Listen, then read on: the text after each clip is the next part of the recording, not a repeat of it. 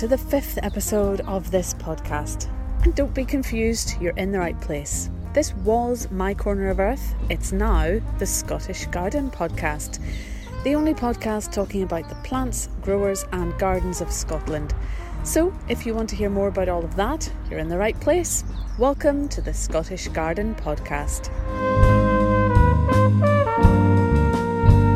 Welcome back to the podcast. I'm Julianne Robertson, and yes, we have had a small makeover because we're owning the fact that this is the podcast which talks about Scottish gardens and gardening.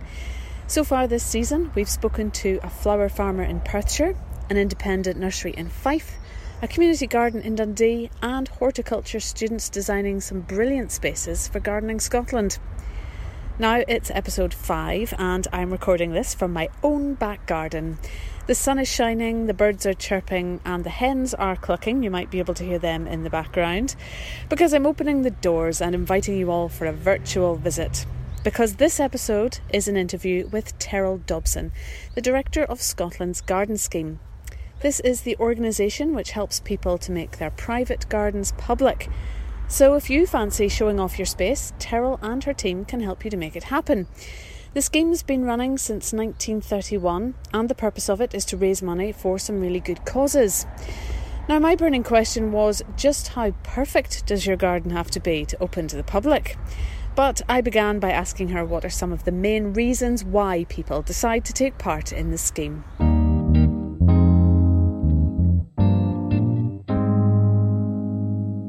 I was at a, a party up in Inverness. Um, there's often sort of parties once a year with people who open and the volunteers just to say thank you and all that. And I was cornered by this chap who said, I just want you to know I open my garden for two reasons to meet like minded people and to raise money for my charity. Okay. Yeah. So so it is really a mixture of that. There there's usually something that's important that they'd like to raise too. So, so I mean, the whole roots of Scotland's Garden Scheme was, you know, to raise money originally for the Queen's nurses, and that was before there was an NHS. Okay. So they had no pension, they had no training money. So it, it really were, was people throwing open their gardens in order to help, um, you know, medicine and help nursing. And, and that's really just still evolves. People okay. have um, something that they want to raise for. Maybe there's a leaky church hall, or there's a Girl Scout troop, or your father had Parkinson's and yeah. you want to raise money for it, that sort of thing. Right, so the roots of it really are in that fundraising element, and, and that's the Absolutely. kind of centre of the organisation. Absolutely. I mean, we were a committee of the Queen's Nursing mm-hmm. Institute of Scotland. We were just a you know a, a, section of that and um, and then as that grew and grew and grew and then as the NHS came along and the NHS was able to support nursing then we sort of stepped out on our own and, and then expanded but we still one of the core beneficiaries is the Queen's nurses and, and that's still an important uh, we still have an important relationship with them and health itself health and well-being is now yeah. quite an important theme yeah. Yeah. this year in particular well, we decided that we would celebrate it this year and sort of start to make a bigger deal about it. I mean, health and well-being have been at the core of Scotland's Garden Scheme since the beginning because it was health-based, um, you know, core charities and well-beings. Perennial is is one that helps gardeners when they're hit hard times. Um, the National Trust may be a little different, but it was still the Garden Fund there, and then Maggie's. So those four are, mm. are all health-based. Um, mm charities. So no, that's always been the core of what, what we were about. And really, the idea of themes, we've only done themes the last couple of years. And we, we did the Year of Young People last year because Visit Scotland did Year of Young People. We made quite a fuss over, and we had storytelling in, in the gardens. And we actually achieved um, all the private gardens across the country are free to children now, and we achieved and convinced everyone not to even charge a nominal amount for children, um, just to let them free. So it was easy for families to enjoy. So we, we got into the theme idea then, and and then we thought, well, let's keep going with this theme idea and health and well-being, and let's start to make a deal about it. Let's start to really celebrate that because it is at the root uh, of what we do. I think a lot of people now are waking up to that and and discussing it a lot more openly the link between gardening or even just the outdoors, being outdoors and being good for your health, physical and mental. Well, that's the thing. There are so many angles at that. So Mm. you're growing food. Yeah. You're, and you know, I think anybody who's a gardener will tell you. You probably could tell yourself, and anybody here that would be listening would say the same thing. If you've got something really bothering you, go out in the garden. Yeah.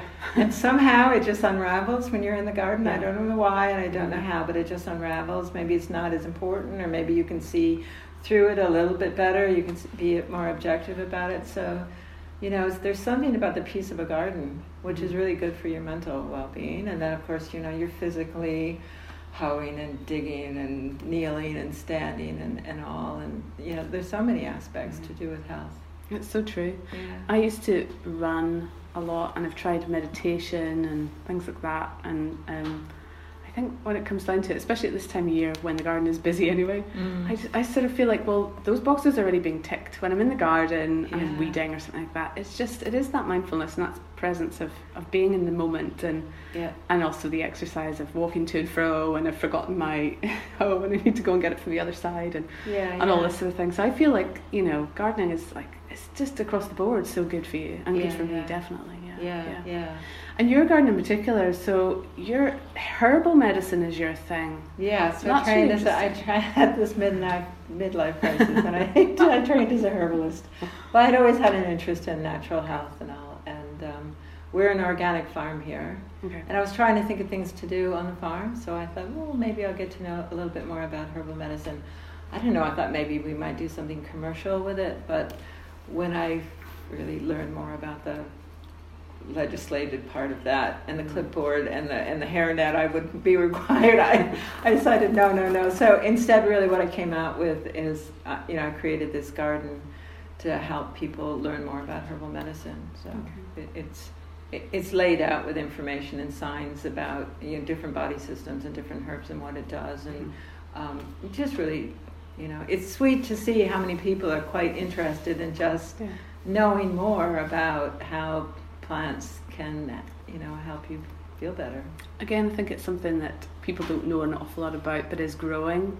yeah The fact that you can use various things to treat or to, you know, put them in a tea and it makes you feel better. but it's our roots i mean Yeah. actually it's our roots so we're, we're more like we're reawakening to it Yeah. when i did my dissertation it was on um, the use of herbs in, in the highlands and islands Oh, I listened to the sound archives at the University of Edinburgh um, School of Scottish Studies.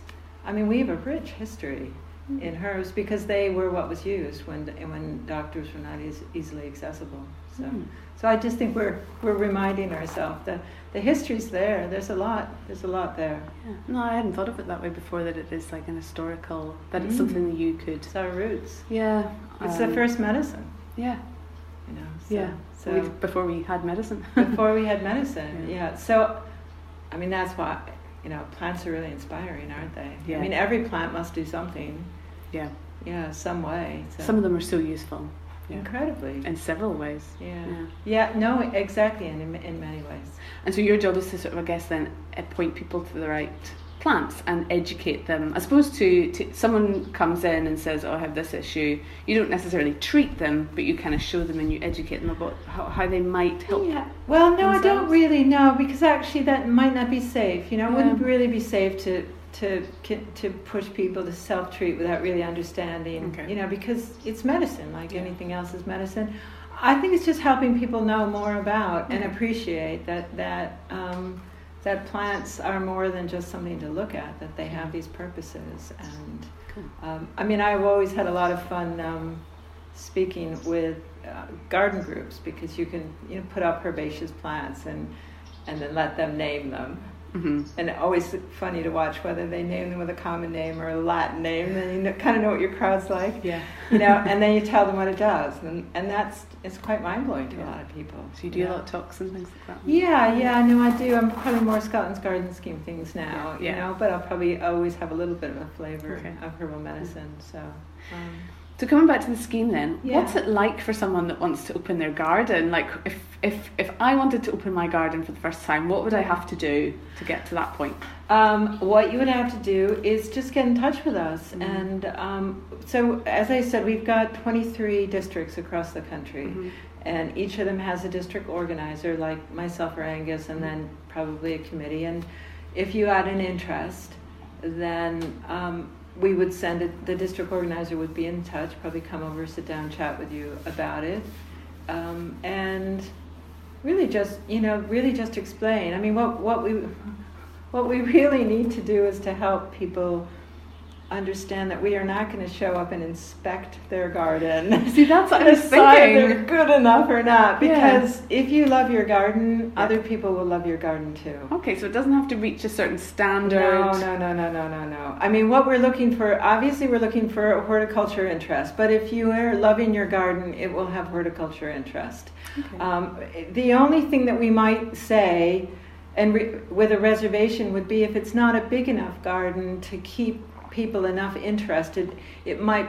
So we look for about 45 minutes of interest for you to have an open day. So the, the typical open day is a Sunday from 2 to 4 Mhm. People come along, they see the garden, there's often teas. So there has to be enough for them to see, and there has to be enough room for them to be and to park and all.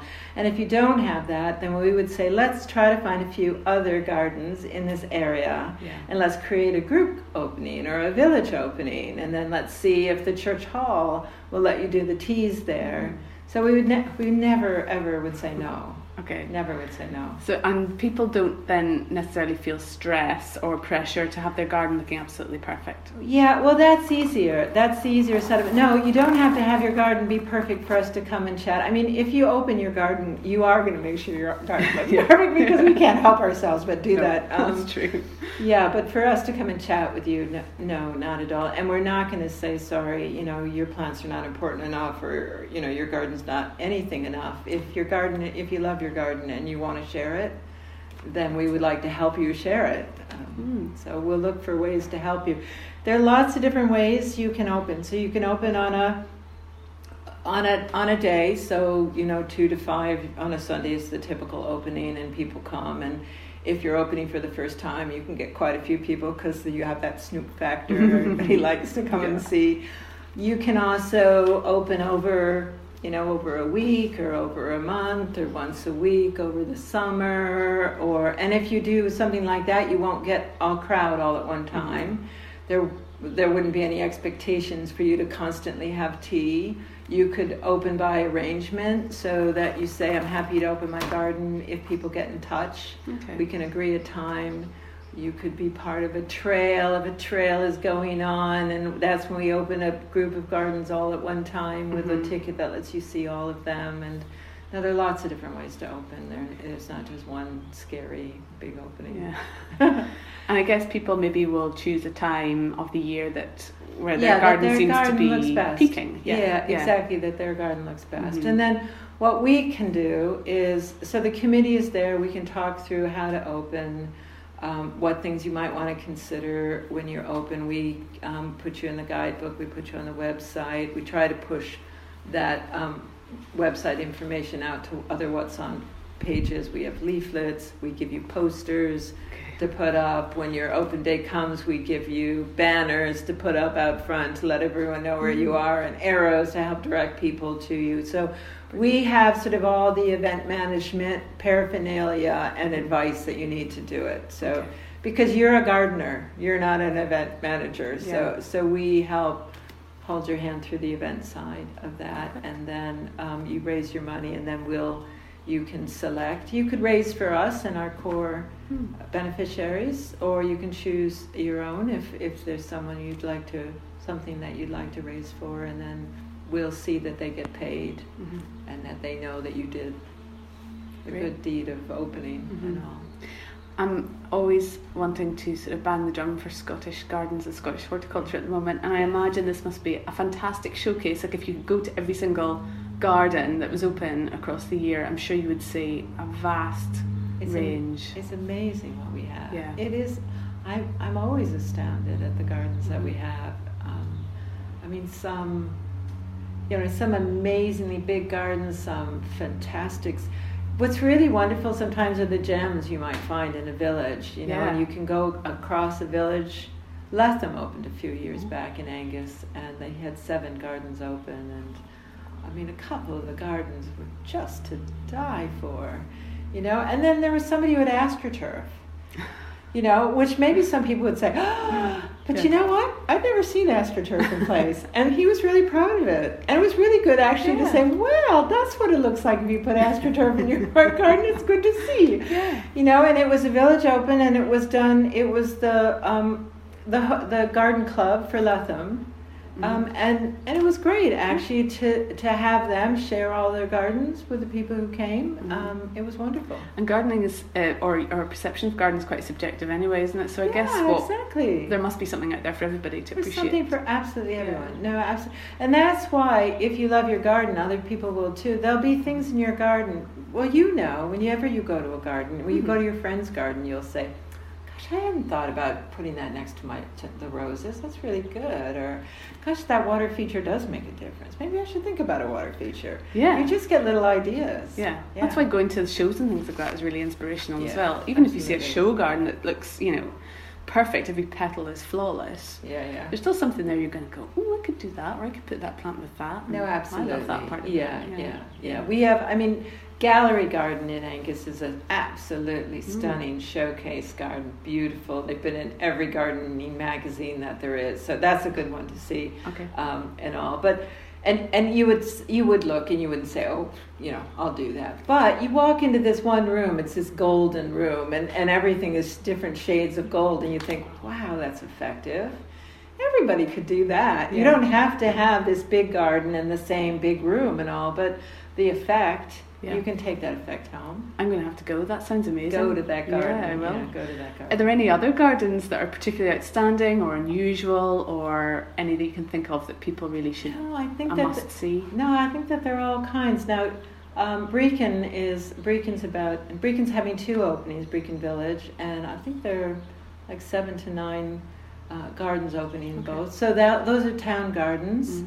And quite a variety of town gardens. Kilry Village is opening in June, and and that's quite stunning to be up in the glens and just that backdrop of the glens, and to see what how to garden because that's gardening sort of against. Um, you know, you're working hard. Arbroath is having a collection of gardens open as well. Um, no, I mean if you if you you know, as they say, if you go on our website, on the front page is find a garden. You Mhm. put your postcode in and say, tell me things that are within 20 miles that are open in June, and then it'll give you a list. It'll definitely be. Or something. I'm off, you know, I'm off to the Highlands Mhm. on holiday, and this is a week I'm away, and what what might be open. A lot of gardens are open by arrangement. That means you have to get in touch, but.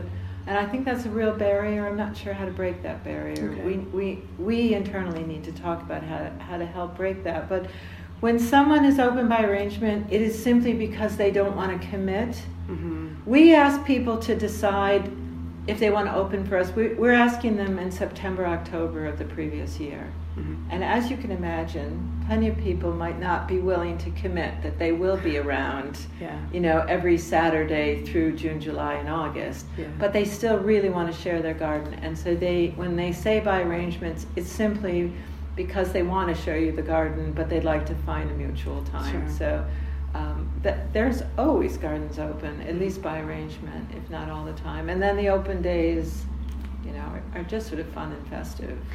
Has anyone ever had to cancel because they've had some kind of garden disaster, Oh, yeah, yeah. like Well- flooding, or you know, their slugs have eaten everything, or Yeah, the slugs ate everything. No.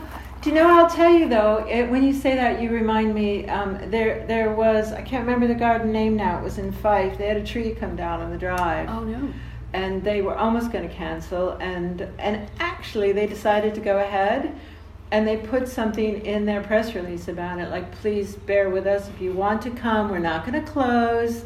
But the tree is down, and the garden has had been challenged, and and a crowd of people came. It was it was really sweet that they all were there still, because at the end of the day, you're still trying to to raise your money. Mm-hmm. So no, occasionally there's a cancellation because something happens in someone's life, but not really garden disasters. No, no. no. now, there's one garden I did want to ask you about. Um, yeah. the, the garden of cosmic speculation oh, always seems to oh, attract yeah. a lot of um, attention. Oh my gosh, it, it, does. It's quite incredible. It's yeah. quite incredible. In fact, that when we sell tickets to, and you can only come if you have a ticket. And the reason for that is two years ago, we still didn't have a, a limited ticket, and we had a huge number of people show up, and we caused the biggest traffic jam. Oh, no. Sure has seen, and um, yeah, and so because of that we had to. But no, it's an amazing garden, mm. and it's it's actually a really fun opening. I, I, I usually do always go to that opening and help. People from people will call us in the office and say, "Okay, we're flying in from Russia. What airport should we land oh, in?" Wow. And it brings people from all over the world mm. and all kinds of different people, and a lot of pilgrimages for for Maggie. Mm-hmm. Um, you know, because that very much touches the heart of mm-hmm. everyone. Mm-hmm. Yeah, it's it's a it's an amazing, mm-hmm. wild, crazy, mm-hmm. interesting, yes. huge. It, it's like a park, really. We have amazing gardens up here, and, yeah. and they are very different than the gardens down that down south. But well, well, those of us who are up here know. I mean, our gardens they're greener than anywhere, and yeah. our colors, our whole color scheme in yeah. Scotland is you know sort of these lovely sort of purpley, greeny, blue, wonderful shades. Um, you know, I would really encourage people to visit. You can get great ideas. It if you're thinking about getting more involved in gardening and you don't know a lot about it, a perfect thing to do is go to a garden because our garden openers love to talk about their gardens. You know, or if you have a garden, if you have a problem in your garden, uh, you know, I, I'm having trouble growing X, how did you grow it? They'll tell you. Mm-hmm. Um, yeah, so visit and support and, and, and, and don't worry if you think you might want to open we will never strong arm anybody into opening because it has to be fun. So we have a really strong mantra, and it's even in our mission. It has to be enjoyable and rewarding. So if you sit down with us and you hear the whole thing and you think, nah, not for me, we are not going to push. We are going to say, good, that's fine. Please visit gardens then.